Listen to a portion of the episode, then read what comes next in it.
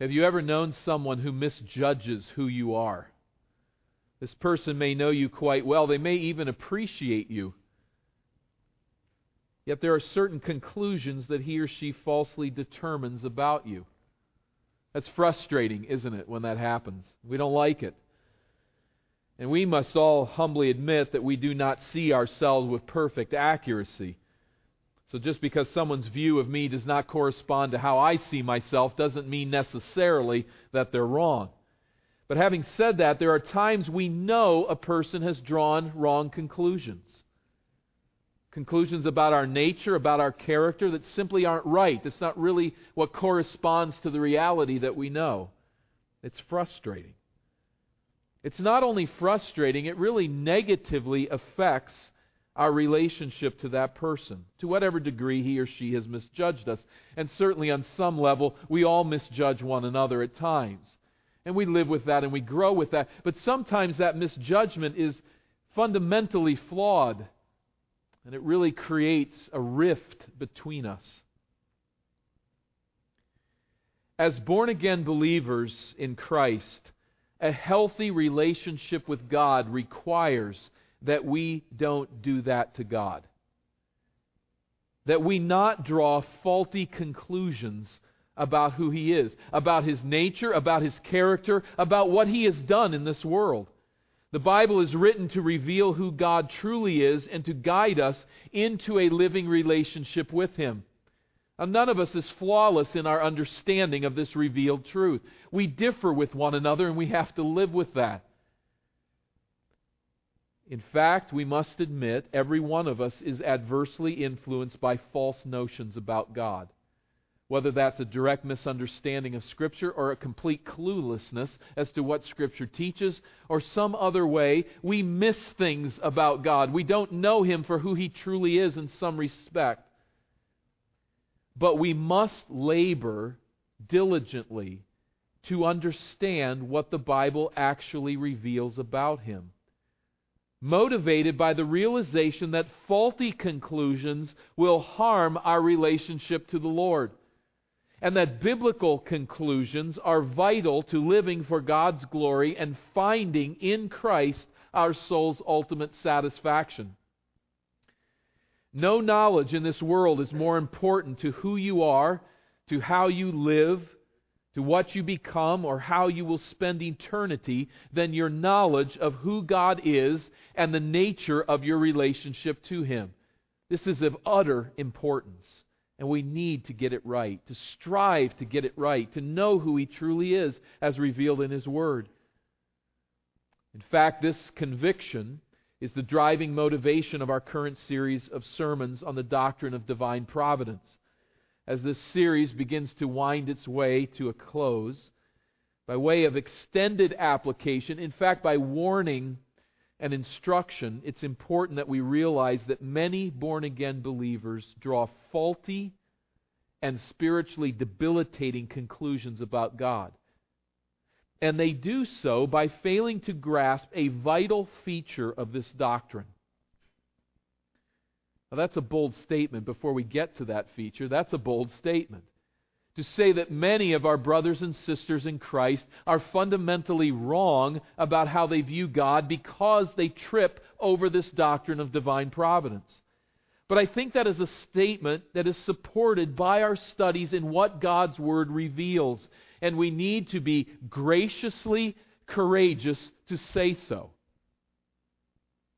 What is this vital feature? What is this place of contention? Where is it that so many miss the teaching of God's Word about who God is. This vital feature pertains to the relationship between God's sovereignty, the free will of man, and the presence of evil in this world. If you've been with us through the series, you say, We've been equipped to think about these things at some length. I have some knowledge of how these things relate to each other. But it's at this place, in drawing these relationships, the sovereignty of God, the free will of man, and the presence of evil, that many trip. Over these weeks, we've considered what the Bible teaches on these matters. And while we will not here review all of the texts and passages that we've looked at to establish these, the relationship between these three, we can summarize and say that we have learned on a number of levels that God ordains and governs all that comes to pass, ruling with absolute freedom to choose and act as He pleases, with absolute power, controlling every creature and circumstance, and with absolute wisdom, conforming all things to the purpose for which He created the world. The Bible teaches this. We have seen it over and again. Secondly, we have learned that man is endowed with free will and is wholly responsible to obey God, although man's will is constrained by sin and by the circumstances that God ordains. We have genuine free will. We are held honestly and realistically accountable for what we choose to do. But what we choose to do is constrained by our nature. And it is constrained by the circumstances that prevail. We choose what we want, but our freedom is not absolute freedom because there are these constraints upon us. Thirdly, we have learned that God's sovereign purposes and man's free will choices work in perfect congruity with one another. Neither is suspended or canceled out by the other. They are compatible realities. People choose what they choose. They genuinely exercise their free will. At the same time, God remains entirely sovereign as He ordains what we will choose knowing the circumstances, knowing the bent of our heart, God remains sovereign as we exercise free will. Somebody came up to me after the first service and said, This has been so helpful. I get it now. I always thought it was either or. I realize it's both and. I thank God somebody came to that realization, and others have as we've worked through it. And it's seeing the both and that is so vital to allow Scripture to speak for what it really says. Number four, God is morally perfect and sinless, yet has ordained that sin be. He rules with meticulous sovereignty over every sinful deed, working all things together for the good of His people and for the glory of His name. I mention here every sinful deed. He rules sovereignly over all things and all that comes to pass. But in this area of evil, His rulership is meticulous. It is pervasive, it is complete. I realize for anyone who visits among us here or you've not been part of much of this series, we're assuming a lot. It's like one long sermon, and we're coming in these last weeks to application. And we are building on much of what we've already discussed and understood. But if you have tracked with us through the series, you know that these ideas are revealed in Scripture. We've seen it time and again. It's clear. But I want to alert you today to the fact that there is a broad theological orientation among many Christians who do not draw these four conclusions. They are Bible believing people. They love the Lord. They serve him in faithful churches in many occasions. But they don't believe what we've just looked at and what we know the Bible teaches. The reason is not because they failed to read the Bible. The reason is not because of some unique sinful orientation to the Lord. The reason is that they make a critical decision. And that decision is to prioritize the freedom of man the free will of human beings, and then to adjust their understanding of God's sovereignty to fit accordingly. Particularly his sovereignty over evil and his sovereignty over salvation. So the idea is we start with the freedom of man, we start with free will, and then we fit the sovereignty of God into the cracks we mold the sovereignty around, of God around the solid truth of the free will of man. Now, we've already talked about the fact that we believe Scripture teaches the both and. so this is unnecessary. But there's many who believe it is necessary. And so they make a critical decision to prioritize man's free will, and with that come many implications. Now, what we're talking about here is what theologians would refer to as the decrees of God. Let's just try to understand that briefly. When we talk about God's providence, we address his continuing influence in creation. God providentially preserves and governs the world that he created. He steers it to the end for which he made it. We have noted that Scripture teaches this consistently. When we talk about the decrees of God, we address God's determined plan in eternity past to bring about all that would come to pass in the world that he would create. That sounds a little difficult. It's a little philosophical, but I think we can illustrate it fairly easily as drawing from one theologian's illustration and changing it a bit. But you have a house. That house, you know, had a blueprint, but you have lost the blueprint. It's never been given to you. And your task here in this little project is to go from the house to the blueprint. So, what you're doing, in a sense, is going from what is and what is tangible and thinking backwards and saying, if this is what's here in the house, then the blueprint must have been like this. Now, the illustration falls apart on some level because we could come up with a very, very accurate blueprint off of the house that's been made if we just took enough time to measure. But there might be some things about the blueprint that we don't really fully understand.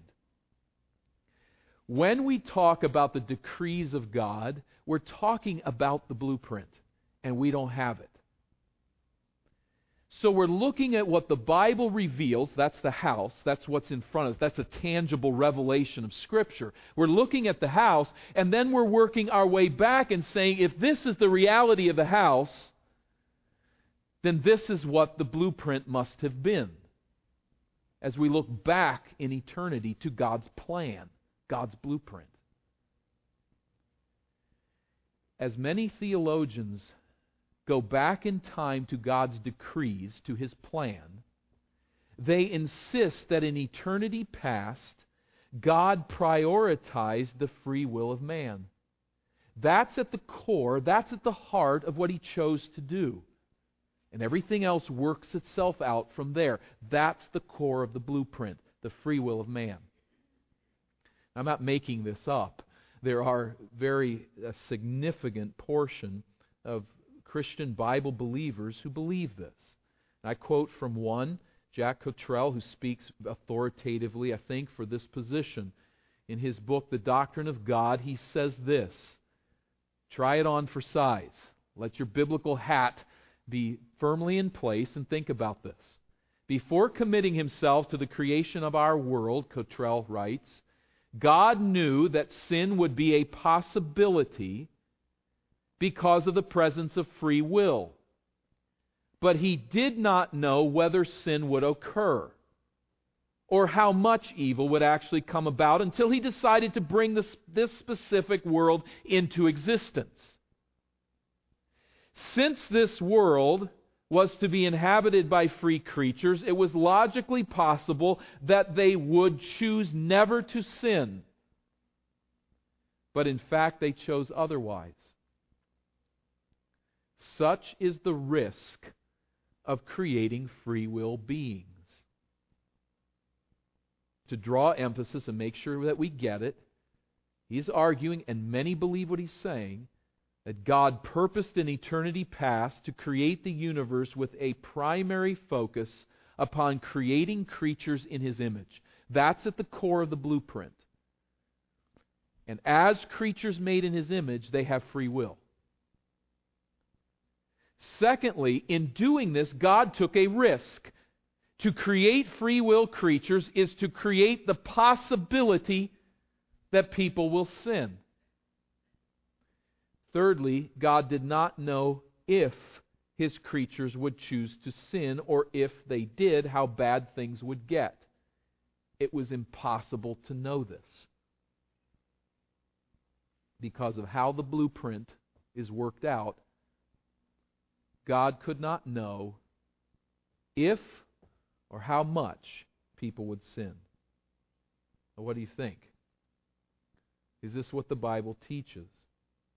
Let's look at the blueprint now from this perspective, from what Cottrell has said. The blueprint would work itself out something like this God determines to create mankind in his image with free will.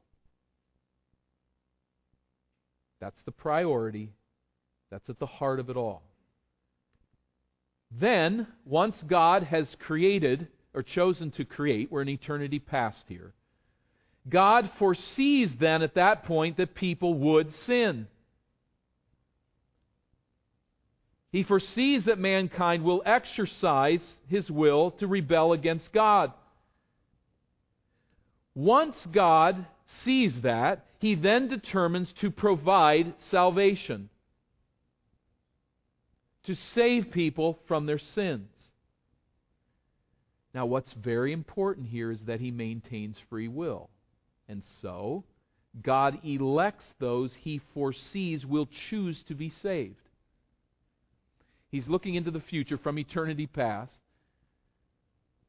And having provided salvation now for people he didn't know were going to sin, he couldn't be sure that that was the case. He now chooses those to save that he knows will choose him.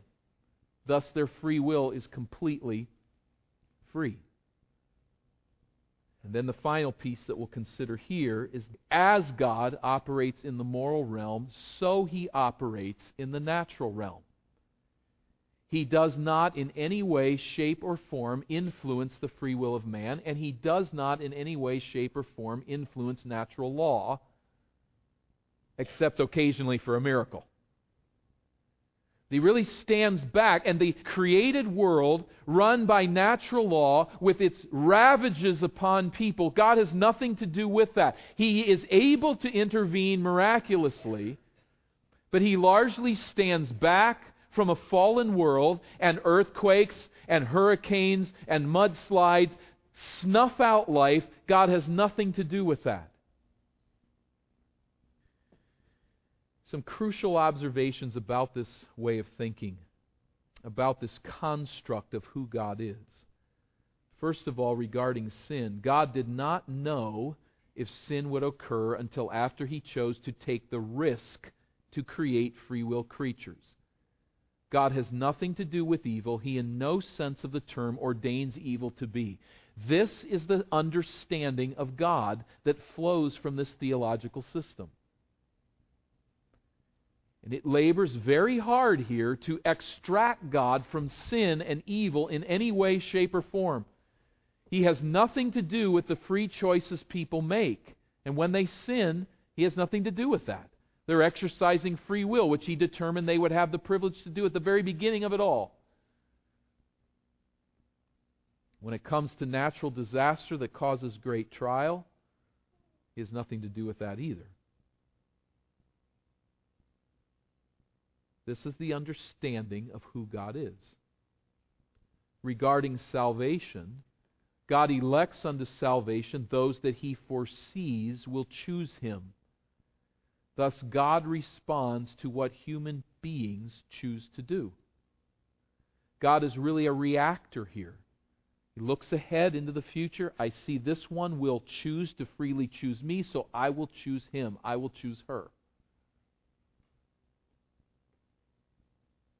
And then, thirdly, regarding sovereignty, God's commitment to human free will is such that he chooses to limit his sovereignty so as never to interfere with what man chooses and only seldom to intervene in the destructive forces of nature. So it's not a both and, it's an either or. And what the case is, is human freedom is always left to run in absolute freedom. So, looking at those three areas the sovereignty of God, the free will of man, the presence of evil you see how the construct works itself out. Here is what is believed about God.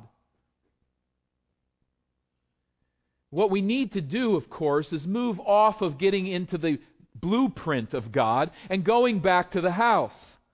and saying, let's look at the realities of the house. Are the realities of the house, in fact, saying this about God's decrees, saying this about God's blueprint? Are these faithful conclusions with what we read in Scripture? Let me just say, as, as graciously as I can, the Bible's not exactly brimming with texts that speak of God relinquishing his sovereignty to man. You're going to really have to search hard to find such a statement. You will not need to search hard to find people exercising free will. But that is different than saying that God chose to limit his sovereignty to the free will of man. You simply will not find that in the house of Scripture. This is a largely philosophical argument that is troubled to keep God out of evil. Far more troubled than God is. God never has done anything sinful.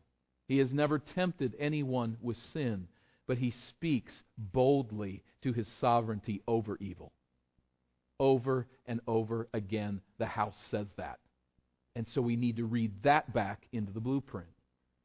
The Bible speaks of man's responsibility to trust the gospel, but it is wholly lacking of evidence that God is fundamentally one who responds to what we choose. Do we choose Christ in salvation? Yes. We exercise our will, we respond in faith.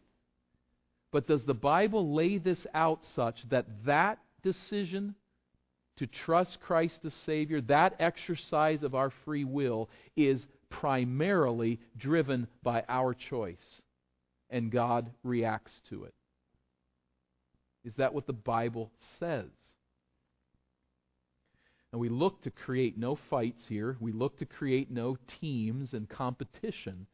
We simply want to be honest with what the house is teaching with what the body of Scripture is saying. So let's look at these three points in turn.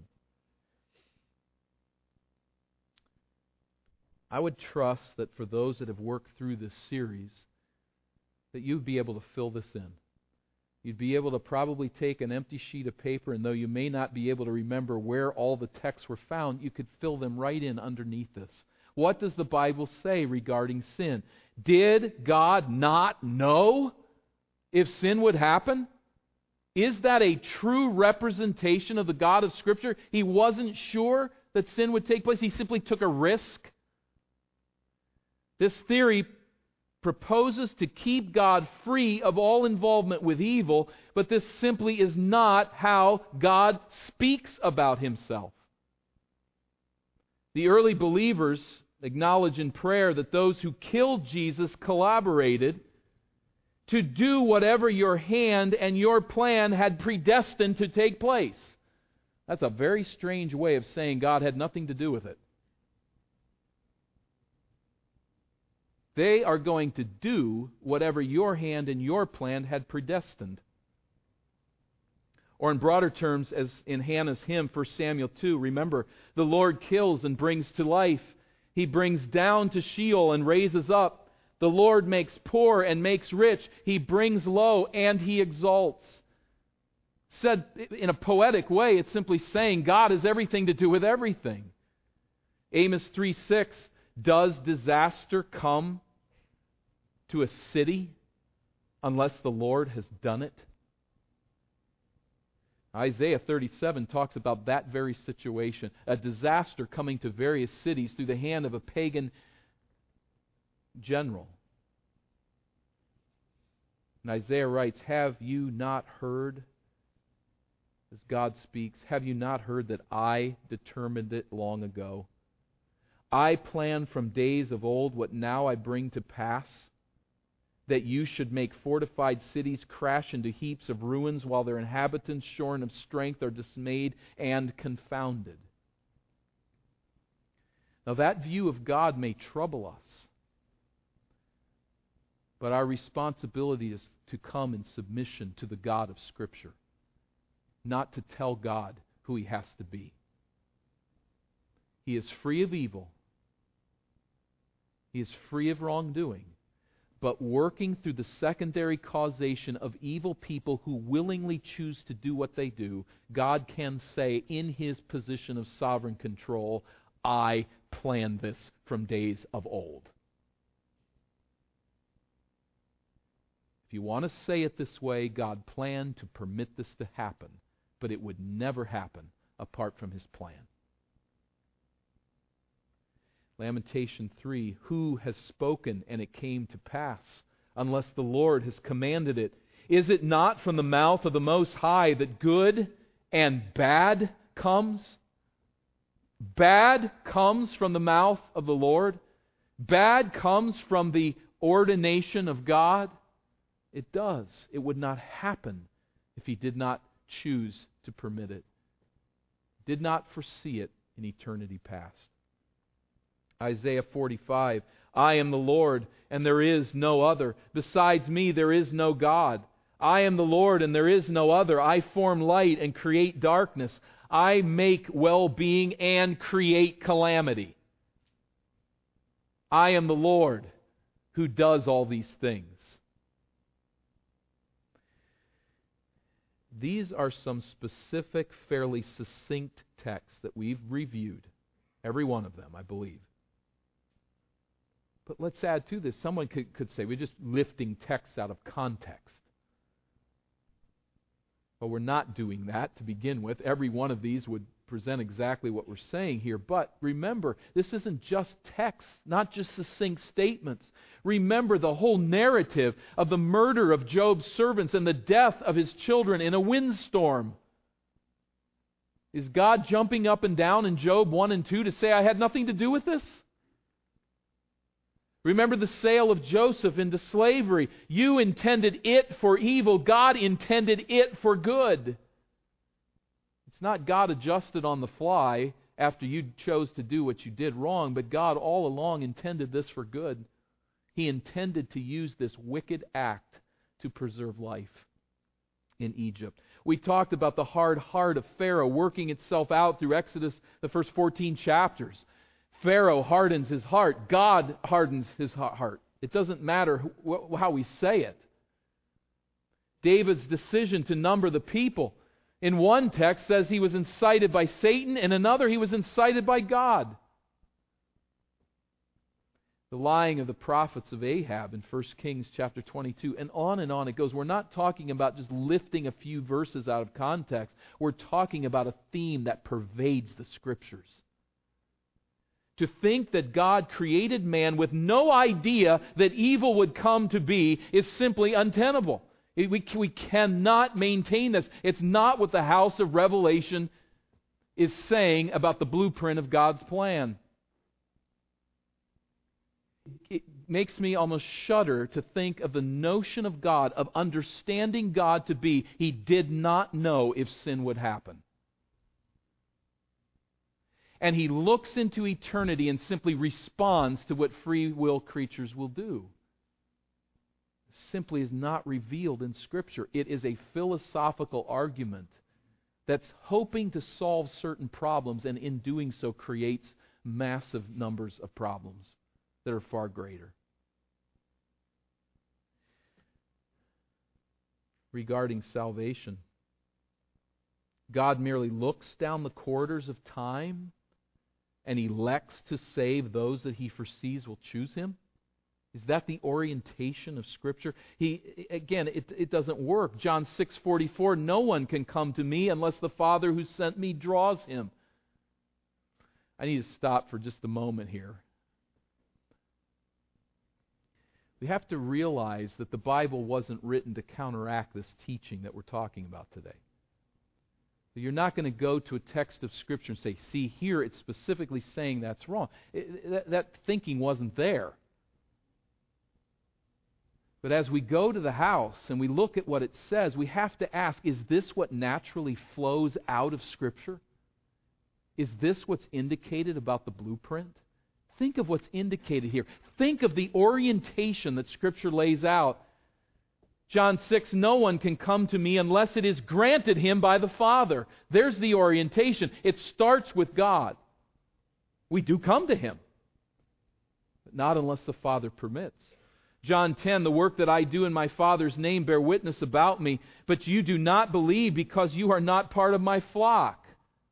The orientation toward God responding to man or man responding to God. My sheep hear my voice, and I know them, and they follow me. I give them eternal life, and they will never perish, and no one will snatch them out of my hand. John 15:16 you did not choose me, but I chose you and appointed you that you should go and bear fruit. Now, again, someone could argue from this, well, this has nothing to do with individual salvation, just the followers of Jesus. But again, note the orientation. Note the direction in which following Christ is displayed here. You did not choose me, but I chose you. Now, did they choose, choose him? Well, of course, on some level they did. Remember Matthew, Levi leaving his tax booth? Come follow me. He got up off his seat and followed. He chose to follow Christ. But the orientation of it is you did not choose me, I chose you. That's the orientation. That's where we start. In Acts 13:48, when the Gentiles heard this, they began rejoicing and glorifying the word of the Lord, and as many as were appointed to eternal life believed. They believed because they were appointed to eternal life.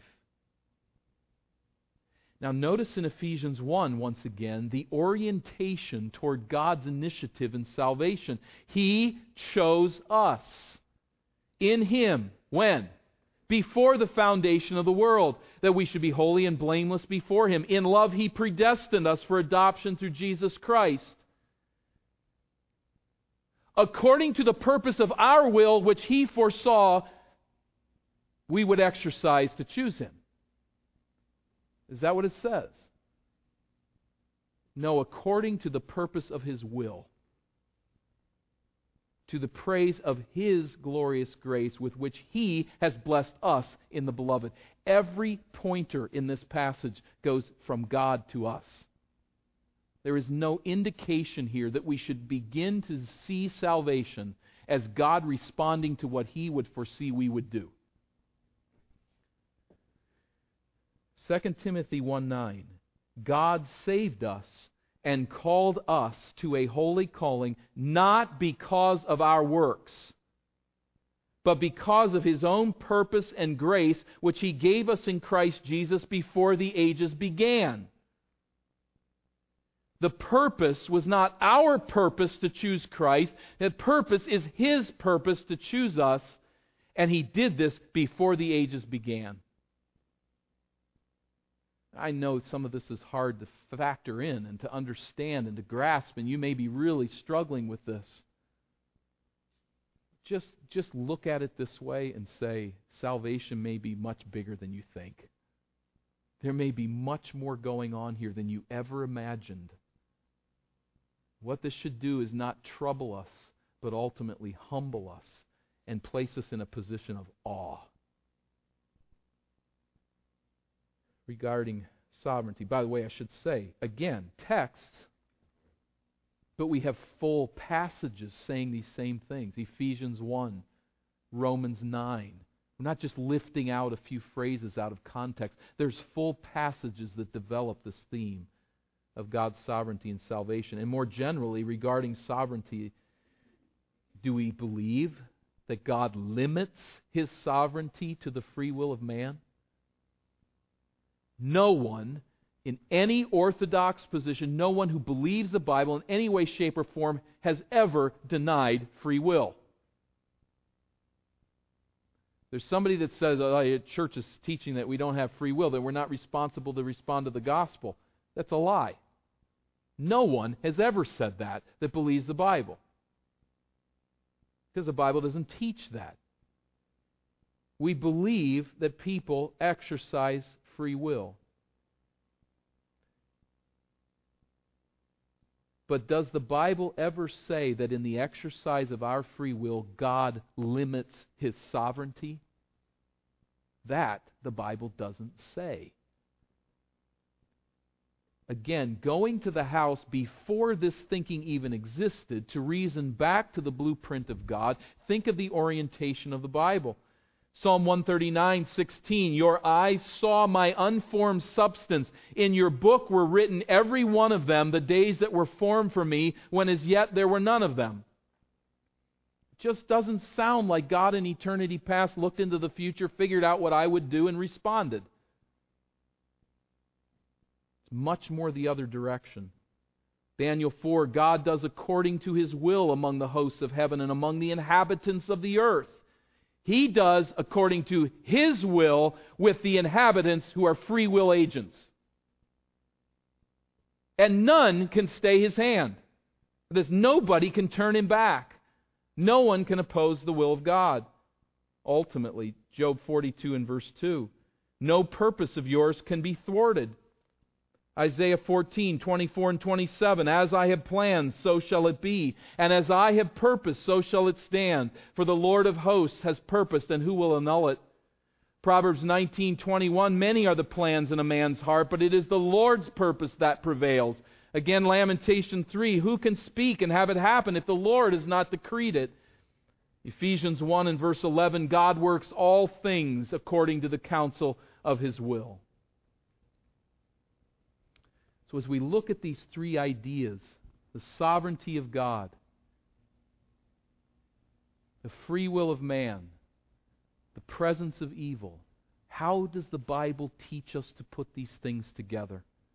In no way, shape, or form can we come to the conclusion on the basis of Scripture that the way He wants us to put it together, what He wants us to believe about the blueprint, is that God started with the priority of giving creatures free will and limited his sovereignty all along the way in order to maintain that free will.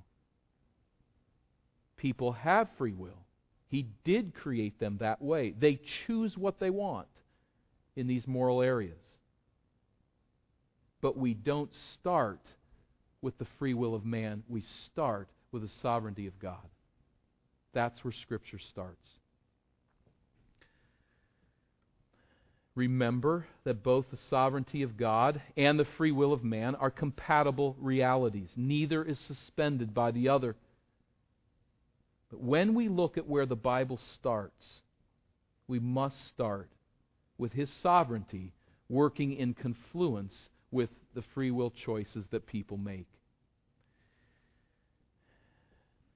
Now, I, I'd like, in some sense, to just leave it here. But obviously, there's real people in real churches that believe these things, and it's fairly obvious what we're talking about.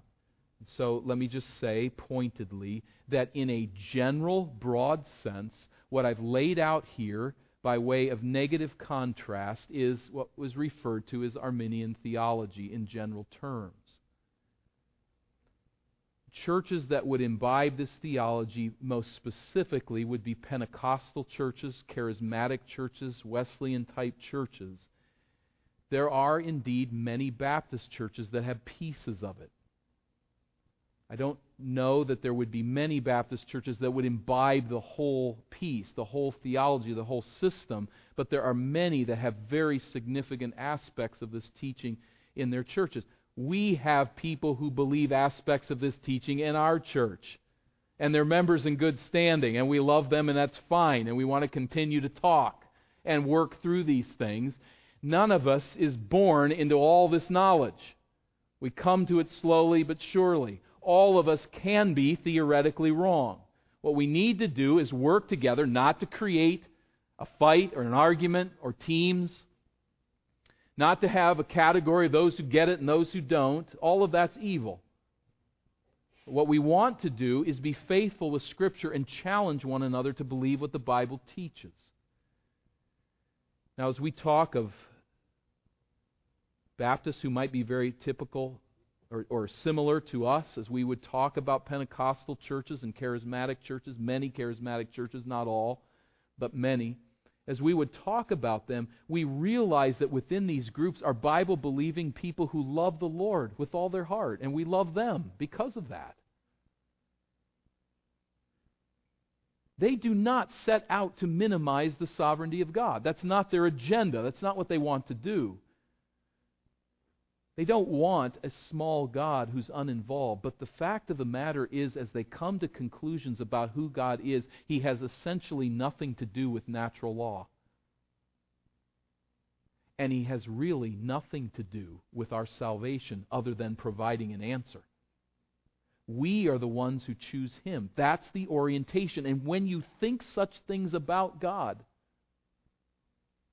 it's going to have some effects in your life. Now, I'm going to illustrate just one fairly safe idea. We could go into the three areas we've considered sin and salvation and sovereignty and, and draw out many other implications. I'm not going to do that because we've spent some time on that. But let me draw just one example of a place where there's trouble. In their misunderstanding of God, in their zealous attempt to safeguard God from having anything to do with evil, they misread God believing that the world is run largely by human choices and by natural law.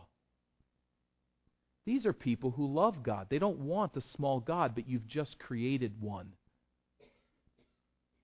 And I don't mean they're worshiping a different God, but you've created a view of God that really restricts him radically. The result, then, on the part of people who love God and want to serve Him within this context is they seek a larger space for God. With a smaller view of God, they want a larger space for God, and particularly within certain circles, the compensation comes through the category of miracle. The Pentecostal charismatic emphasis on miracle, for them, miracles are a welcome place where God breaks in on natural law and where God breaks in on human freedom. But the overemphasis upon miracle simply betrays a misunderstanding of providence. God is not on the back stands watching natural law ravage people. He is not standing back in the stands with his hands folded, knowing that some people have chosen him and some won't, and that's the end of it. And he has nothing to do with it. He's not standing back as people make free choices and just saying, well, there's, there's where it goes.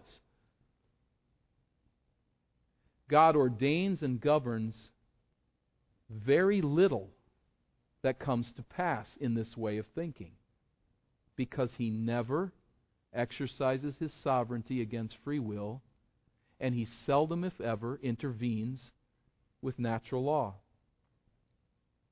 So we can rejoice with these Bible believing people that they are resistant to secular philosophies and ardently believe that God brokers influence in the world, but the problem is, is that they see miracles everywhere. Because it's the only way to get God into the picture in one sense. Now, this isn't formal and theological. It, it's just a practical application of it as we're seeing miracles everywhere. God showers Christians with miracles like a clown on a parade float showers eager spectators with fistfuls of candy. And I mean nothing negative by the idea of clown. I just mean that it's just a picture in my mind where you get showered with candy. There's miracles falling everywhere. Showers of blessing. This is showers of miracles. In the end, what qualifies for miracles then becomes ridiculously small because of this desire for God to be big. And He is. It does not rain on your picnic, even though the weather reporter said it would. It's a miracle. No, the weather reporter just got it wrong again. there was a shift in the weather pattern. And God had everything to do with that weather pattern and everything to do with that weatherman saying what he did and that person being wrong. The light turns red, and you discover at the light that you have a flat tire, which you wouldn't have noticed if you weren't sitting there, and right there's a gas station, and you pull right into it and get the tire fixed. It's a miracle. No, it's just where your tire got flat, and God, in His providence, was merciful to you for that to happen. He would be just as involved if you had run the red light. And you're going down the road and you blow a tire and get into an accident. He's not in the stands watching with nothing to do with it. He's ruling sovereignly over that event for reasons we cannot fully understand or know, but God is in it. Not a miracle. The baby gets over a cold and you can go to church for the first time in a month. It's a miracle. Well, in, in this culture, it might be a grade B miracle in this weather that we're having right now. You kind of think of that sometimes. You know, God's in God's in it all. It's not a miracle. Child's body healed, but God was providentially working in that healing as the great physician to allow you to get to church for the first time in four weeks. It's the providence of God. When we look at providence rightly, miracle falls under the broad scale of providence. It's one way that God brokers influence in this world. But then we can give a right definition of miracle. I draw from two theologians that I think are reflecting Scripture ably. McCune says a miracle is a direct and immediate intrusion of God's power into the time space mass continuum. Erickson says by miracle we mean those special supernatural works of God's providence which are not explicable on the basis of the usual patterns of nature. God is in the storm. He's in the weather. He's in the wind. He orchestrates and controls all that comes to pass, but there are moments of time when He intervenes in the natural realm miraculously. Part of His providence but a unique part of his providence. In a miracle, supernatural forces counter natural forces. Creative powers intervene in the natural order. What this also allows, by understanding miracle properly and its relationship under providence, it allows us to rightly define what constitutes a miracle and its place in God's purposes the place of miracle is not God showing up to counteract free will or to break the laws of nature. The purpose of miracle is to authenticate that God is God to authenticate a message, to authenticate a messenger. Certainly, God heals at times uh, just out of compassion, or Christ heals at times out of compassion. But even then, all of the miracles of Scripture are saying something about God, something unique, something unique about His message, something unique about His messenger. Miracles aren't descending on us like raindrops from heaven all the time. God very rarely intervenes in this way miraculously, but He is in every moment and every event, breathing His presence into it, orchestrating, controlling, ordaining, and guiding it. That's His providence. So the key in this is to put the emphasis on God's sovereignty, not on free will. Are we denying free will? No. But we're saying that the Scripture puts the heavy emphasis upon the sovereignty of God and then we make that fit with what we know to be the case, and that is the free will of man. The end for which God created the universe is not to extol the wonders of man's free will.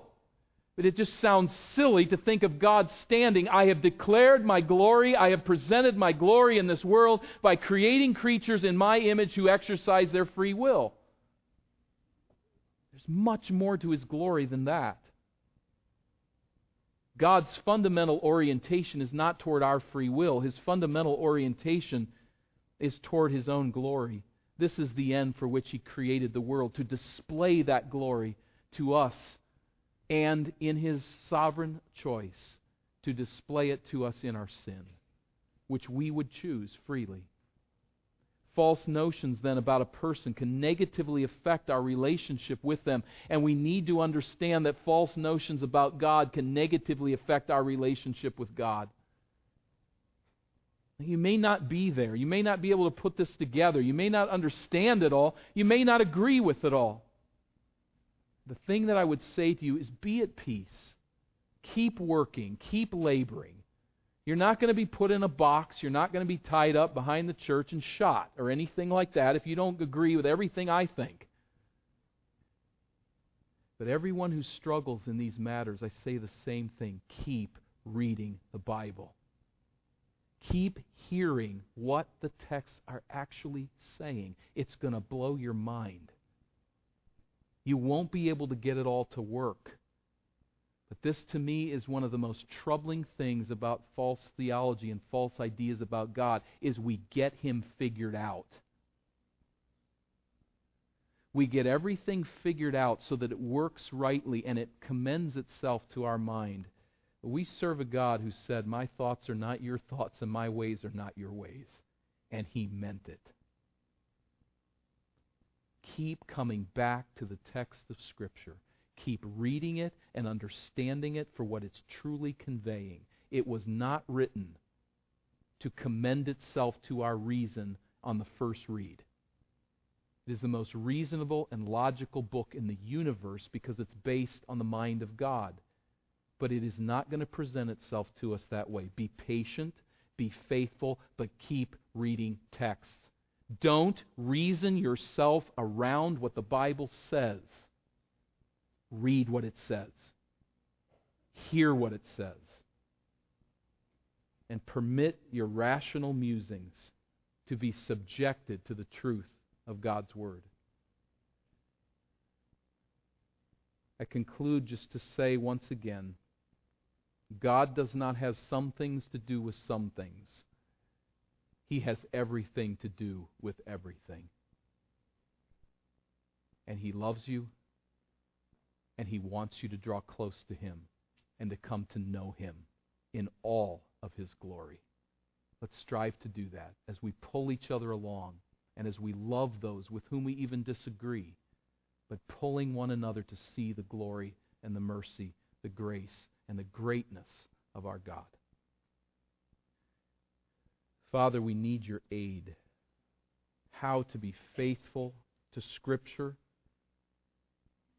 how to speak about false ideas about you when some of our closest brothers and sisters in Christ hold these ideas, how to do so being gracious to them and humble, recognizing we don't know it all,